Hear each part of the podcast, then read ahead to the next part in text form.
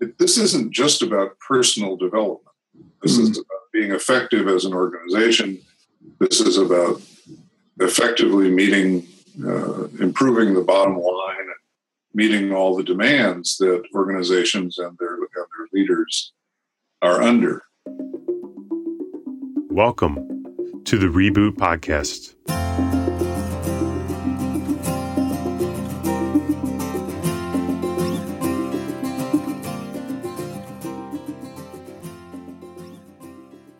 This is Dan Putt. You know, I've always been referred to as a very nice guy. If I flip back through 34 years of my life, there's many moments where people said, Hey, you're really nice. And I've always been the guy who wouldn't rock the boat, who'd rather be quiet than disagree, who'd rather be liked than to be right. Somehow being described as nice always really bothered me, kind of stung as an insult. I'm starting to understand why. As many here at Reboot, I am a huge Parker Palmer fan. There's been many moments in my life where his words have moved me deeper into my own self awareness. And this conversation with Jerry is really no different. There I was, listening to these two elders and close friends talk. And Parker at one point said, People come to a moment of understanding that no punishment anyone could lay on them could be greater than the punishment that they lay on themselves by conspiring in their own diminishment. Those words, conspiring in their own diminishment, hit me like a thud. I haven't been just conspiring in my own diminishment, I've been owning it and leading it. Even here at Reboot, which is a space as welcoming as any, I find myself continually holding another part of myself back. Once again, I value my likability, my safety, above all else. And now I see, at some point, some part of me, what is often referred to as the loyal soldier, stuffed my full voice into the shadow in order to keep me safe and accepted by others. At some point, I learned that being liked was the only way to be safe, and the only way to be liked was to put everyone else's voice above my own. You know, usually I like to find conclusions for these introductions, but truthfully, I don't have one here. This conversation is still working me, and I'm working with it in powerful ways. I'm really thrilled to welcome back Parker Palmer to the podcast. He's a man who teachings mean so much to us in our work here at Reboot. And as always, when these two get together, the conversation is packed full of deep lessons on leadership, the shadow, the importance of relational trust, and the incredible power present in community. This episode will leave you with new questions and powerful answers about yourself, your role in organization, and the power you hold but may not yet accept.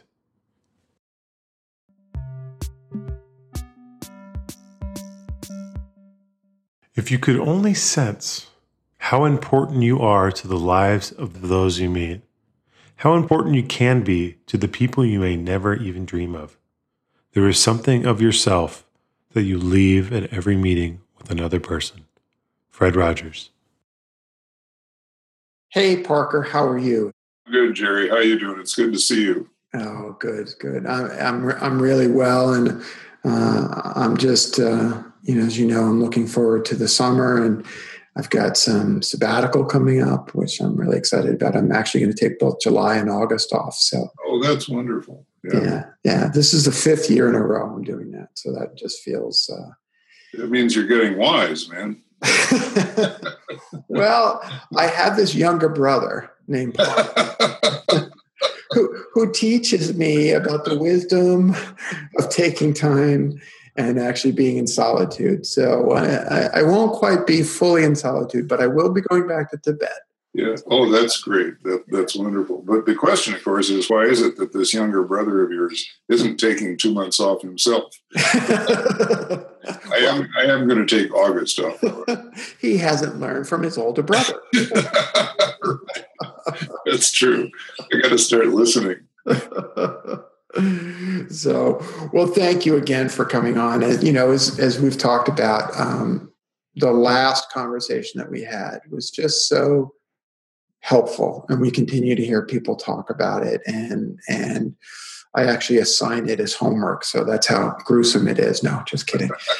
um, a lot of the boot camps, especially because I think our dialogue around what does it mean when a leader is really, in my language, using the organization as a means to work out unresolved issues. Right. Not consciously, typically inadvertently. Um, and then, you know, to use language that you've used, leading from their shadow, if you will.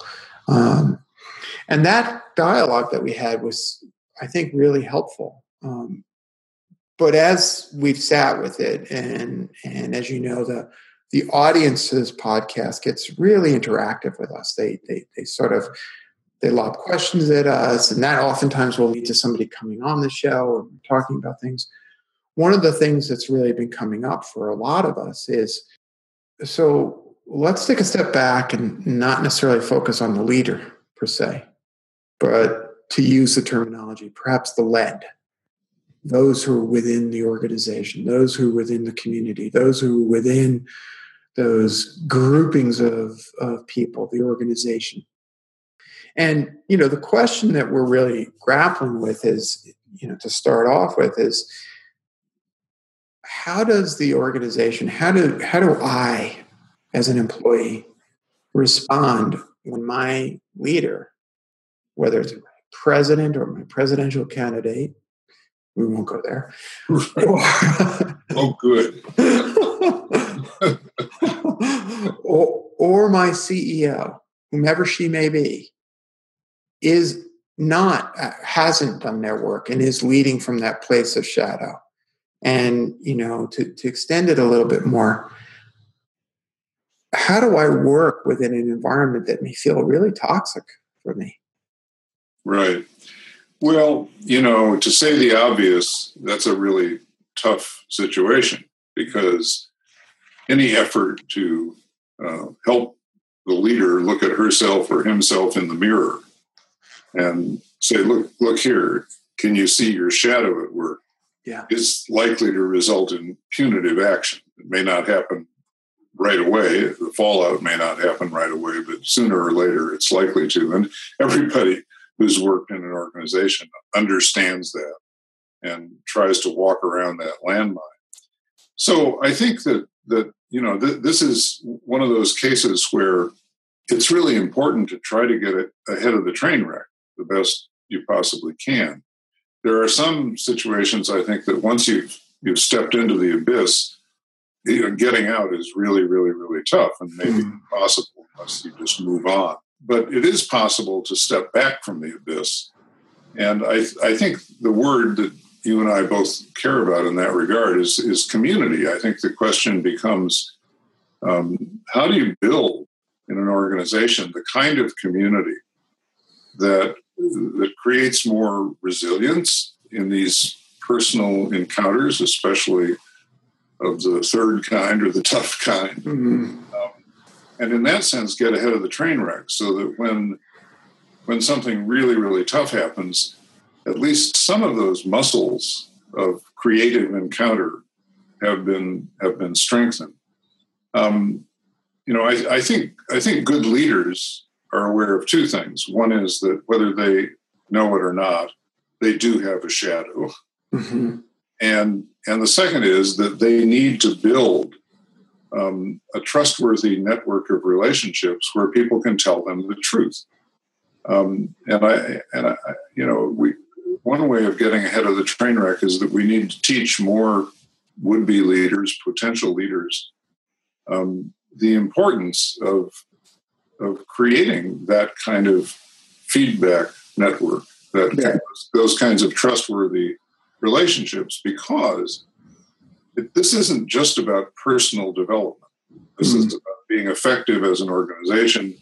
This is about effectively meeting, uh, improving the bottom line, and meeting all the demands that organizations and their, and their leaders are under. Uh, you know, we can we can look at this from two points of view. What does a good leader do mm. to create this possibility. And what does an employee do who's not in positional leadership to call critical issues to the leader's attention, mm-hmm. um, even knowing that people who are living from their shadows are highly defended people. Um, and and what are you know what are some of the ways around that? So for starters, that, those are just some opening reflections. Uh, your comments remind me of is it in John O'Donohue's "To Bless the Space Between Us." He has that beautiful, so many blessings, so many beautiful blessings. But one of my favorites is a blessing for a leader, and there's a beautiful line in there that says, "May you be surrounded by good friends who mirror your blind spots." Yeah.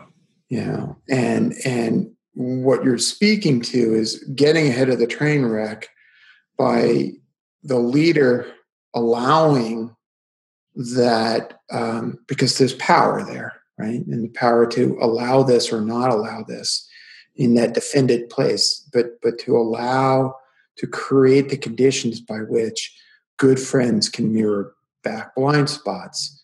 Right, A- absolutely. And I, I, have actually come to think, uh, based on extensive reading and all the research around relational trust, as it's been called, hmm. and, and how relational trust is the primary driver of mission success in a wide range of organizations.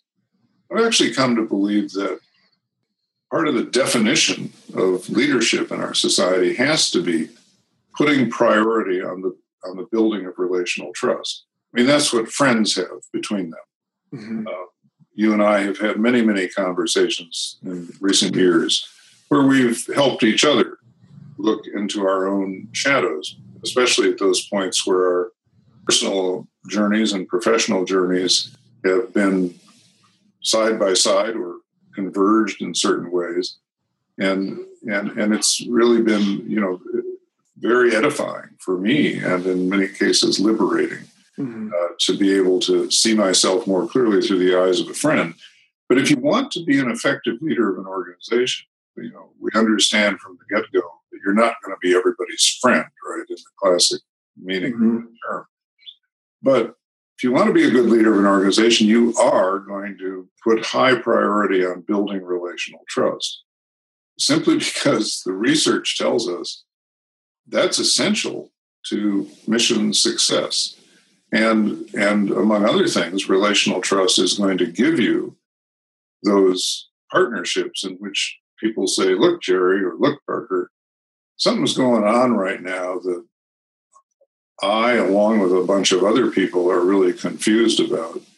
And, and I, I really need to have an open conversation with you a non judgmental, exploratory, open conversation in which we try to understand where this is coming from. Mm-hmm. Uh, because in an organization, when you're dealing with the unknown, with the X factor, with the guy or the gal behind a mask, mm. wall, um, you know, things go from bad to worse pretty quickly. Yeah, you know, part of my motivation in in exploring this is the questions that have arisen um, really around when things go from bad to worse. Um, and and you know and in a sense i guess what i want to encourage us to do is if we can speak to those who perceive themselves as not having enough power. Mm-hmm. and so in my experience when the leader you know as I like to say, uses the organization to resolve their unfinished business, right? And use it um, narcissistically, perhaps, to to project all of their issues, not consciously, not willingly, but to recreate family of origin issues, perhaps, or to recreate, and then setting off a triggered effect within the organization where all of this is starting to happen the level of toxicity in the organization starts to go up. Right. The level of suffering starts to go up. And so I'm in agreement with you that that the leader who who is able to surround themselves in a relational trusting environment is going to end up with better results. But even leaving that aside for a moment, I think that there's a moral and ethical responsibility here because the the the the, the consequence of not doing that is pain and suffering. Right. Needless needless pain and suffering.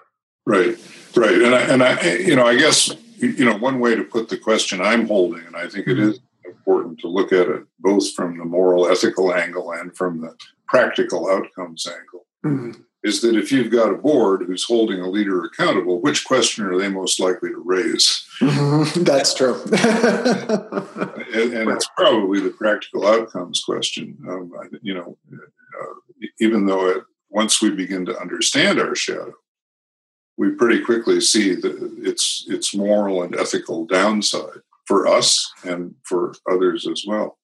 So, from the point of view of people who perceive themselves as powerless, step number one, I think, is to remember that you're not powerless. I mean, you have to reframe your own reality.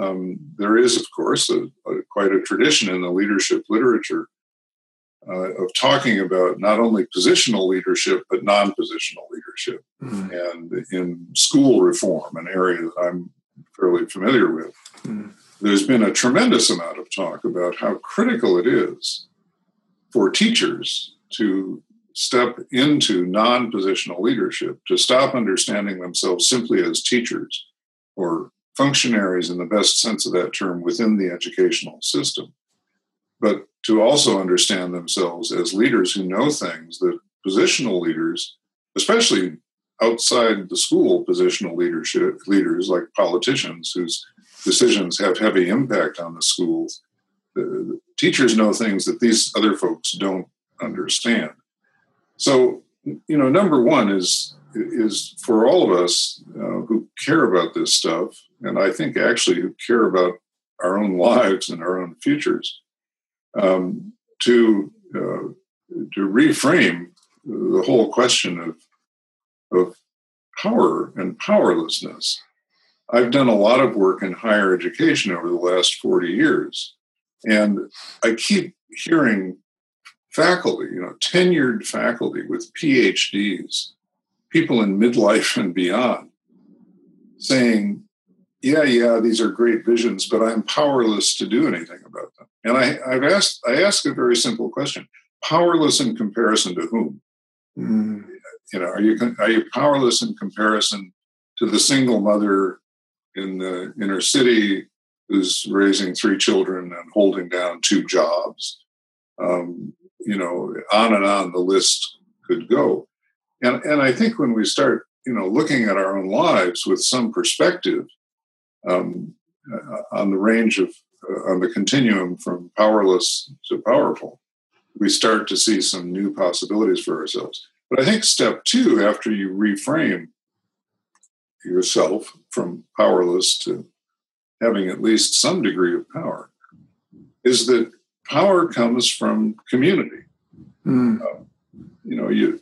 I'm not talking about the kind of power that allows someone to walk into the boss's office and say, you know, you got to come to Jesus, man. Mm-hmm. mm-hmm. Whatever Buddha, mm-hmm. mm-hmm. right, or somebody, you know, you got to get straight with yourself. Um, I, I'm, I'm. That's a rare individual, and that kind of one-on-one encounter with someone who's lost in their own shadow and highly defended, I think, rarely has good outcomes for anyone right? Um, except maybe the exercise of a certain moral righteousness on the part of the confronter. Um, so, by coming into community, I mean, my my scenario, the scenario I have in mind is the individual in an organization who's struggling with having to work in the shadow side of this leader. Um, who's clearly not going to see things for him or herself um, this person identifies other significant actors in the situation on staff, as it were, in the workforce, come together in in and this is a critical step in a, in a way that says, look, I want to have a life giving conversation about this. I'm not looking for a fight. I, this is not a gossip session. Um, I'm looking for a creative intervention that will liberate all of us. And I just need to, in, in this confidential setting, this trustworthy setting, I need to put my cards on the table. Here's what I see going on. And I believe that if a group of us who are really critical to carrying forward this, this organization's mission um, were to sit down and create safe space for the leader, mm-hmm. we could have a conversation, but it, it it's going to require um, communal representation, not just one person. Um, I, a little story comes to me, Jerry, for whatever it may be worth. It's a little off. It's a little off the, the beaten path, but I think it, it speaks. So, um, I was working with a faculty one time over in a five-day workshop where they were complaining bitterly about and this was not the whole faculty this was the people who were interested in transformation and change to serve their students better. They were complaining bitterly about um, another group of faculty who were using faculty meetings to simply create toxicity. Mm. that, that was clearly over a period of time it became clear that was their agenda. They didn't they were they were up against they, they saw themselves as up against the president and the board and all that, and they um, they weren't interested in rationally pursuing any sort of proposal, either yay or nay. They just wanted to get snarky and snide mm. about everything. Mm. And it was every faculty meeting was a toxic brew. And these these non-positional leaders who weren't at the front of the room running the meetings said, you know, we have no idea what to do about it. Well, I thought back on Saul Alinsky and I thought back mm-hmm. on certain nonviolent techniques of social change. And I said, well, here's something you could try. It would take a little courage, but uh, you're all well protected in your positions. The next time this starts to happen, one of you should just stand and then shortly after that someone another one of you should stand until finally 8 10 12 of you are standing. Hmm. when someone says why are you standing? You know that's not our procedure here. If we want to speak we raise our hands. You need a spokesman who will say i'm standing to protest the level of toxicity in these meetings which is hmm. getting us nowhere. And every time it pops up we are going to stand in silent protest I just got I just got chills up and down my spine. They um, hmm. they they reported to me six months later that over a period of time the situation had improved. Mm. Um, I, I, don't know the long term outcome of it, but mm. they said this is working. This has brought people's attention mm. to what had heretofore just been a game, and hmm. we're actually now having serious discussions about serious issues a lot more frequently and the level of snark is a lot, lot lower. I, I love the story, and and in the story, I'm hearing a few additional things that I want to bring attention to, and and in a way, they they sort of dovetail with my own experience in working with organizations. As you know, because we've had separate conversations about the, the notion of servant leadership, and one way that I like to think about servant leadership is to is to visualize it by as, as an act of flipping the right side up pyramid upside down, mm-hmm. right? And placing the, the leader still at the apex of the pyramid, but really in service too. And and and when we talk about that organizationally, a lot of times what happens is um, individual staff members will fixate on the empowerment that's implicit in that flipping. Mm. But what they don't necessarily understand is that there's also an accountability that flips around. And to and in a sense, what you were calling forth with that story was was the notion that we are all responsible for the effectiveness of that group. Right. We're all responsible in some way or another. And I think back to you know you, you, you, your your first step was to was to reframe it and to really without chastising. I liked your language a lot. You didn't chastise and say, "Well, you know, hey, listen, you've got more power than you realize," you know, in a finger wagging way. But you asked uh, an important question, which was in relationship to whom, um, in comparison to whom are you powerless, and that requires a kind of self analysis and an introspection. Mm-hmm. And, and because, in a sense, my complicitness in not taking accountability or holding myself accountable for my role in the organization could be coming from my shadow. Exactly. Exactly so. Say more. Yeah.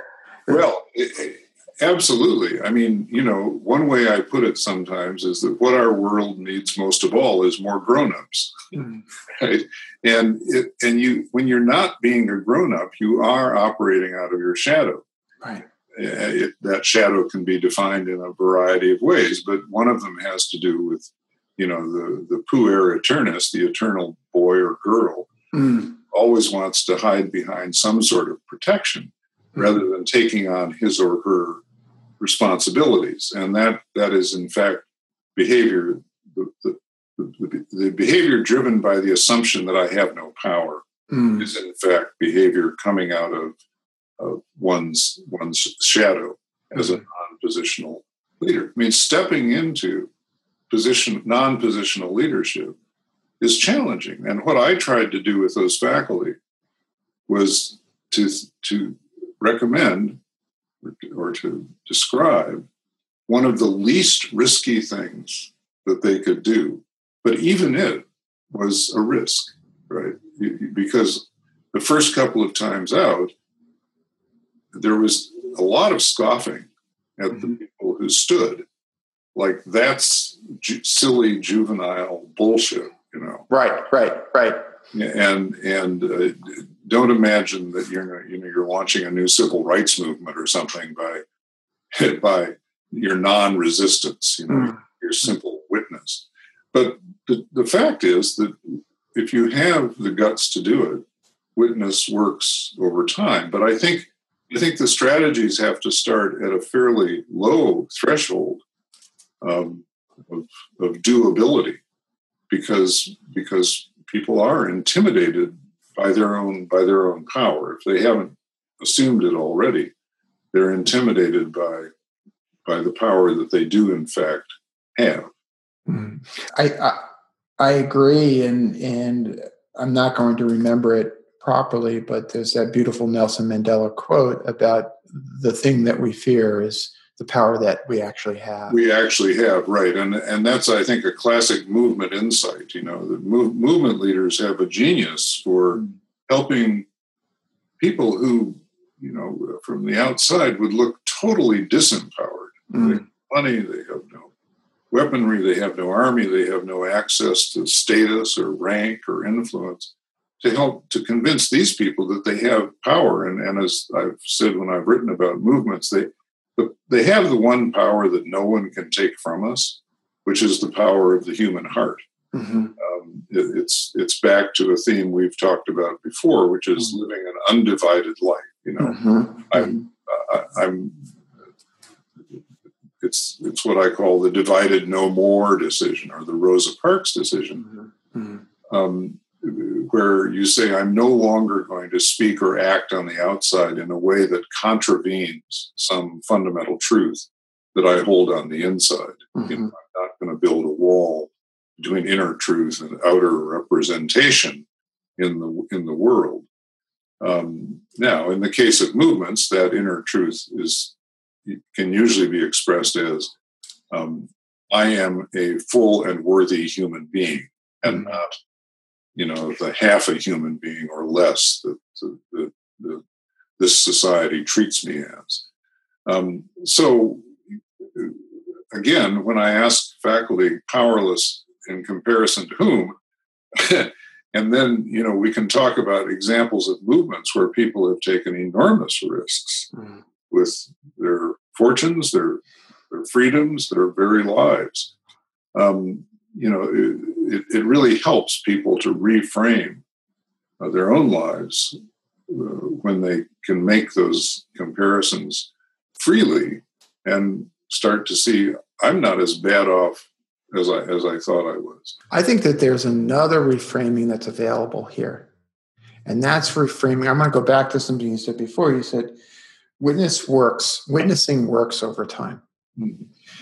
I think if we reframe what the word works means in this mm-hmm. context, right. and we add, for example, standing up for oneself and living divided no more. Yes.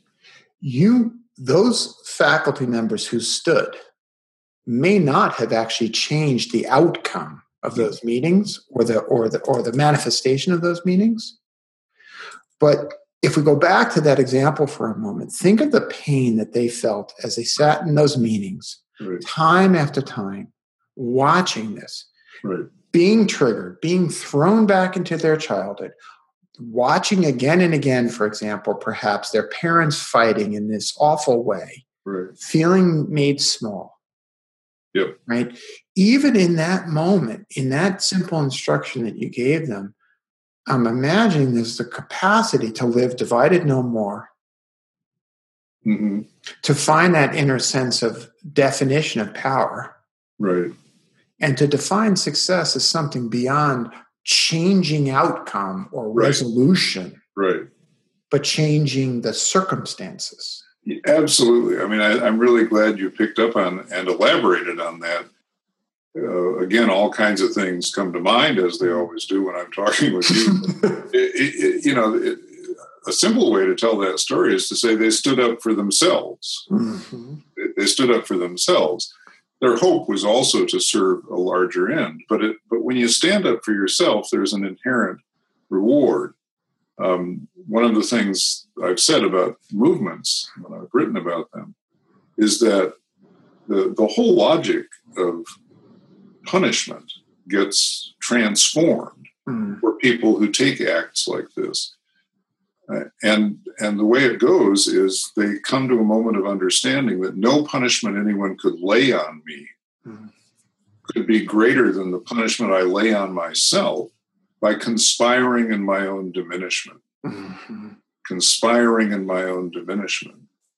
And I think if you think about, you know, anybody who's taken a courageous decision of a personal or public sort, coming out as a gay person, mm-hmm. standing up for yourself as an African American in a fundamentally racist society, mm-hmm. et cetera, et cetera. You're looking at or, or being transgendered or being and and choosing to use the facility that matches your identity exactly who exactly. you are living divided no more please yeah absolutely mm-hmm. so that any people who fit that description and there are lots of them out there you know this, this kind of courage is not lacking among us um, although sometimes for people like me who haven't had to be courageous in that particular way right, male straight well educated, middle, upper middle class. Plenty of privilege, both of us. It, it can it can easily look like there's no courage out there because I don't see it among my people, right? But it's out there big time. And I've learned a lot from just paying attention to it. So yeah, absolutely. The the this this decision that that um, I, I, won't conspire in my own diminishment I think is is absolutely critical. And it, and what you said, Jerry, reminds me of what Gandhi once said about um, expressive versus instrumental action. Mm. He said instrumental action, which aims at achieving an end, is very likely not to have lasting power or even achieve the ends it sets out to achieve. One of the things we know about human history is that there are a thousand unintended consequences to every to every really smart strategic decision right? Right.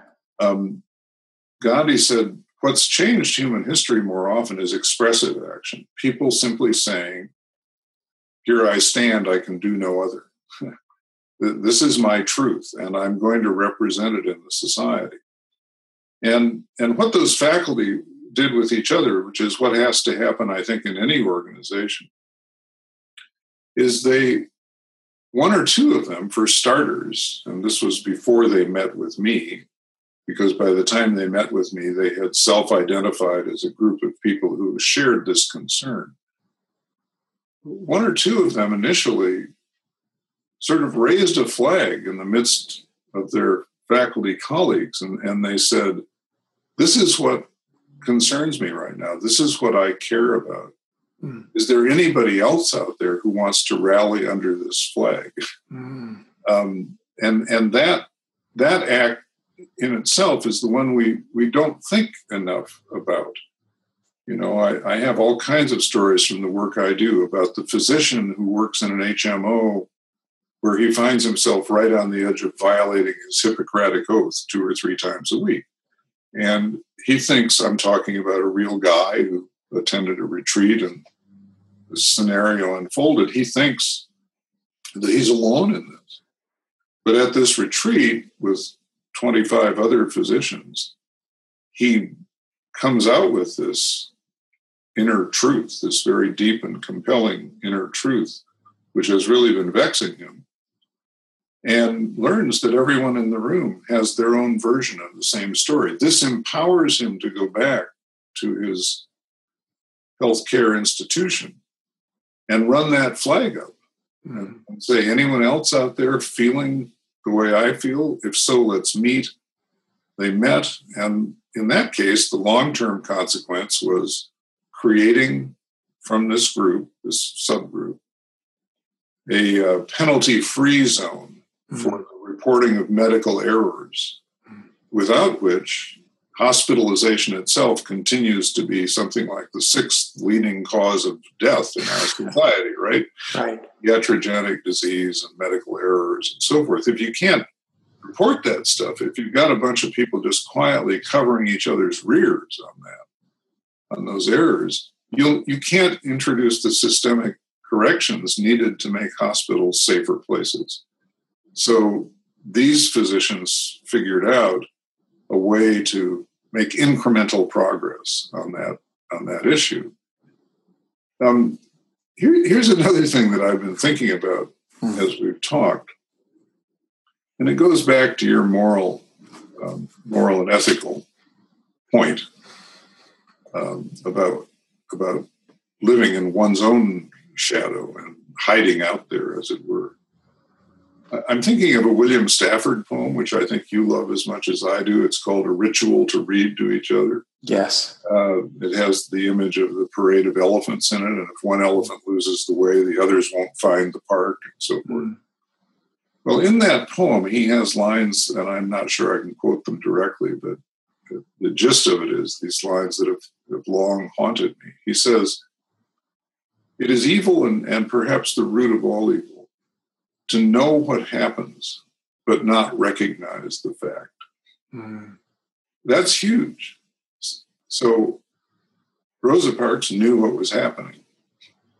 And if, if she hadn't recognized the fact and acted on it, and, and I think that's what Stafford means by recognize the fact, she just kept that knowledge tucked away. She would have been in some way complicit in evil. And I and part, one of the great parts of the Rosa Parks story is that she refused to be complicit in evil or in injustice or in wrongdoing. She, she basically said, I'm no longer going to cooperate with the racist rules of this society mm-hmm. because on the inside, I know myself to be a full human being. Well, on, on a smaller scale, on a scale that has perhaps less social scope or even sometimes moral urgency, this is the dynamic inside organizations. It was the dynamic inside that faculty.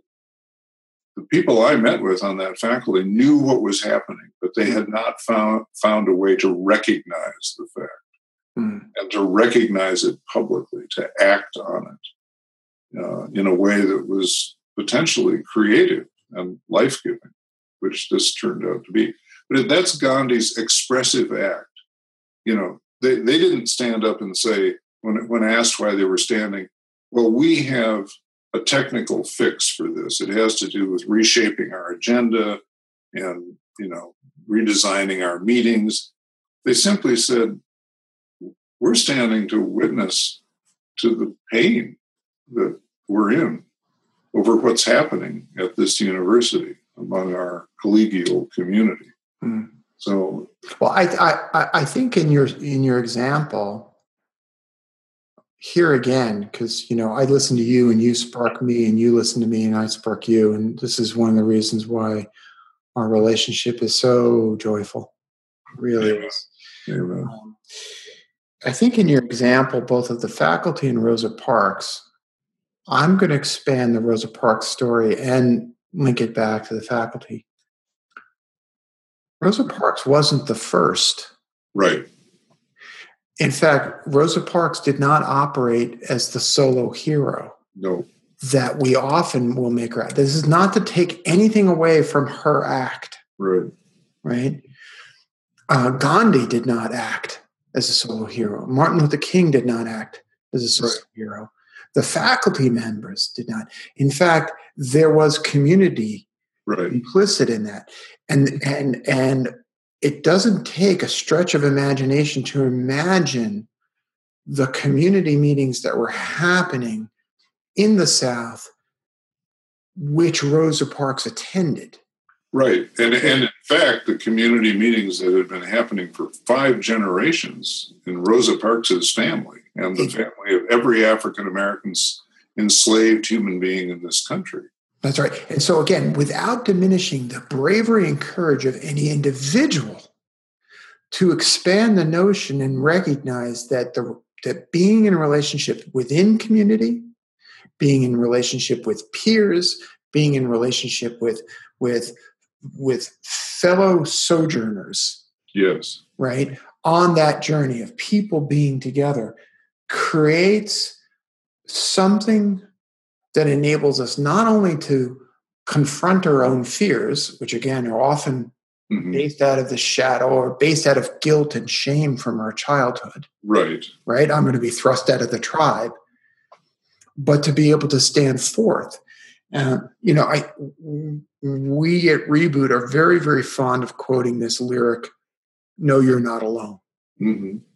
And lately we've been adding to that. And it's No, you're not alone, and you can't do it alone.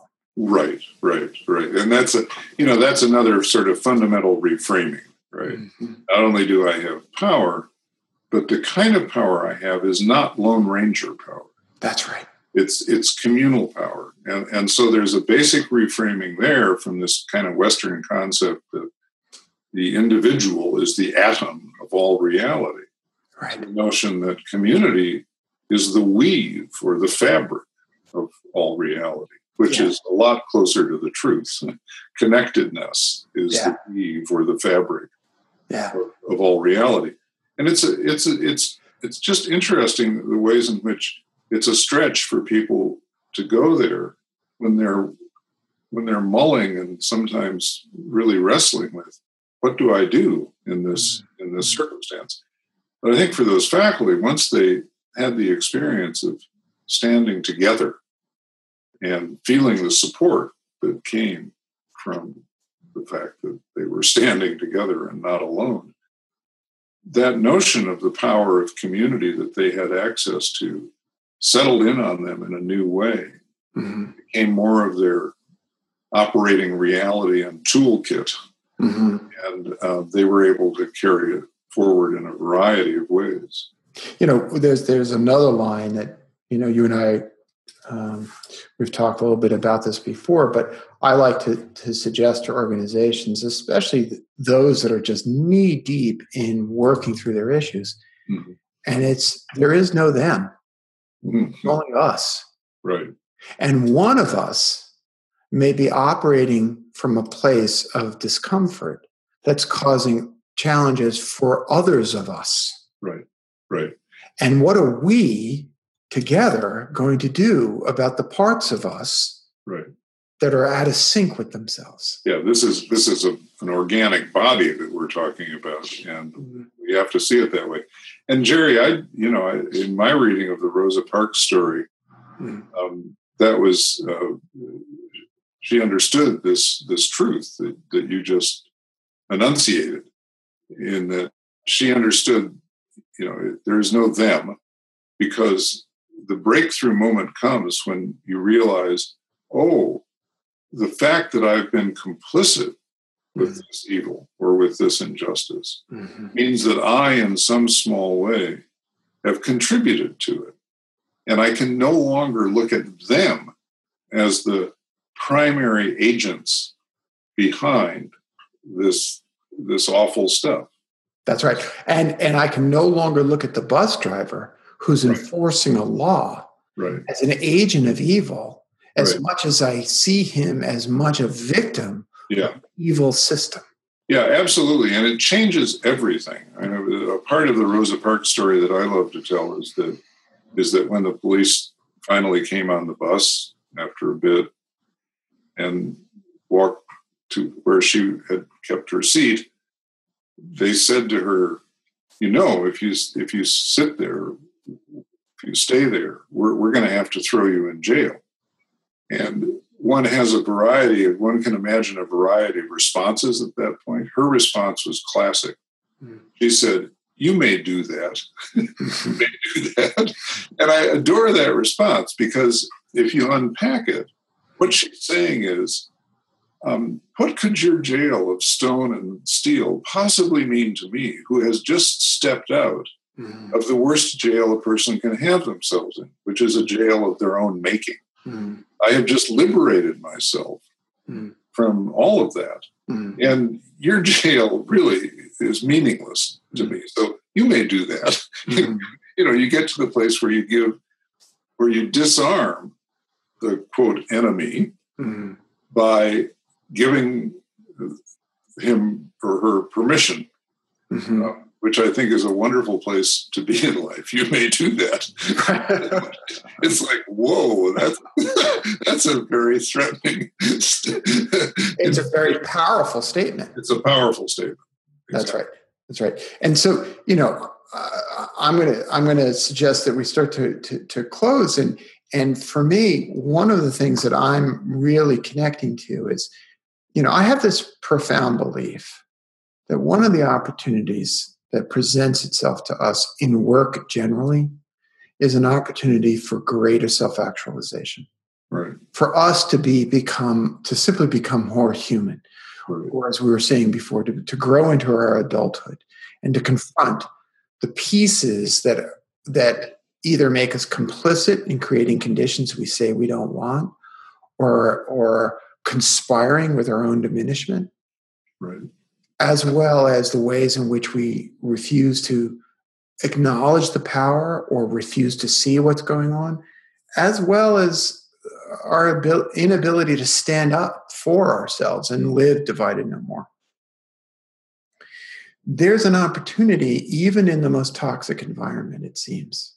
Well, maybe especially in the most toxic environment, because this is like the crucible that, mm-hmm. that Jung talks about, mm-hmm. in which individuation happens as long as we understand that individuation doesn't mean divorcing yourself from community, which I think it has often been mm-hmm. taken for.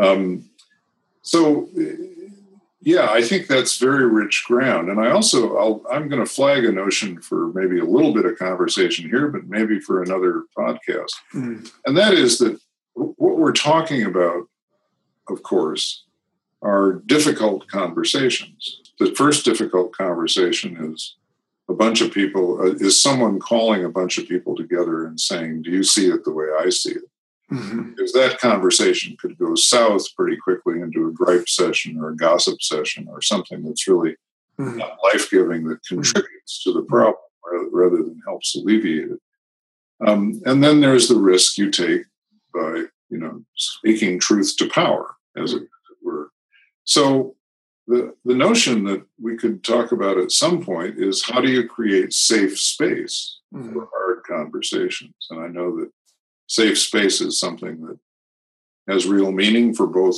you and me. Mm-hmm. And and and our work, my work at the Center for Courage and Renewal, your work with Reboot, has a lot to do with creating safe space for people to make themselves vulnerable, to mm-hmm. forge relationships, to have hard conversations about real things, hmm. um, not just tips, tricks and techniques, you know, for organizational development. but it comes from in here. It comes from the human heart. It comes from the soul, from the psyche, from both the light and the shadow in us.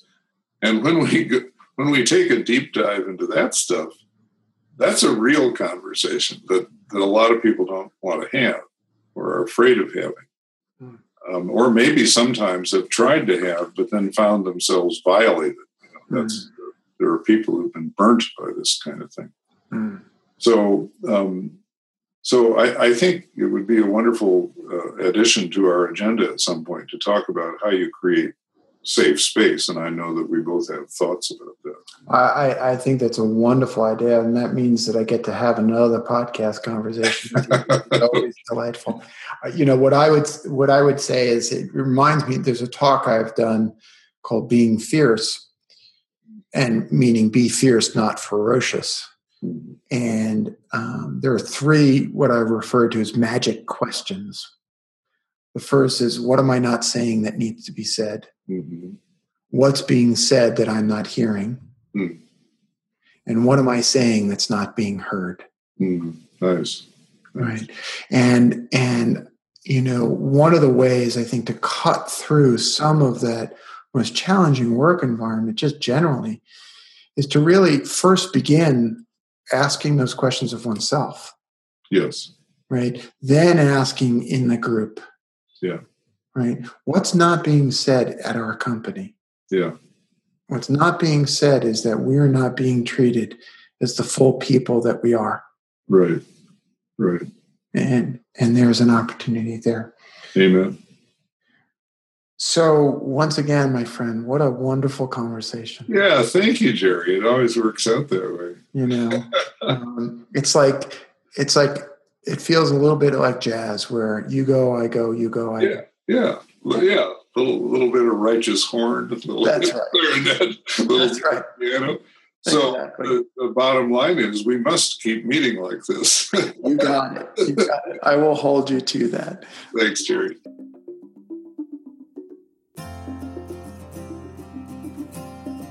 So that's it for our conversation today. I know a lot was covered in this episode, from links to books to quotes to images. So we went ahead and compiled all that and put it on our site at reboot.io slash podcast. If you'd like to be a guest on the show, you can find out about that on our site as well. I'm really grateful that you took the time to listen. If you enjoyed the show and you want to get all the latest episodes as we release them, head over to iTunes and subscribe. And while you're there, it would be great if you could leave us a review, letting us know how the show affected you so thank you again for listening, and I really look forward to future conversations together.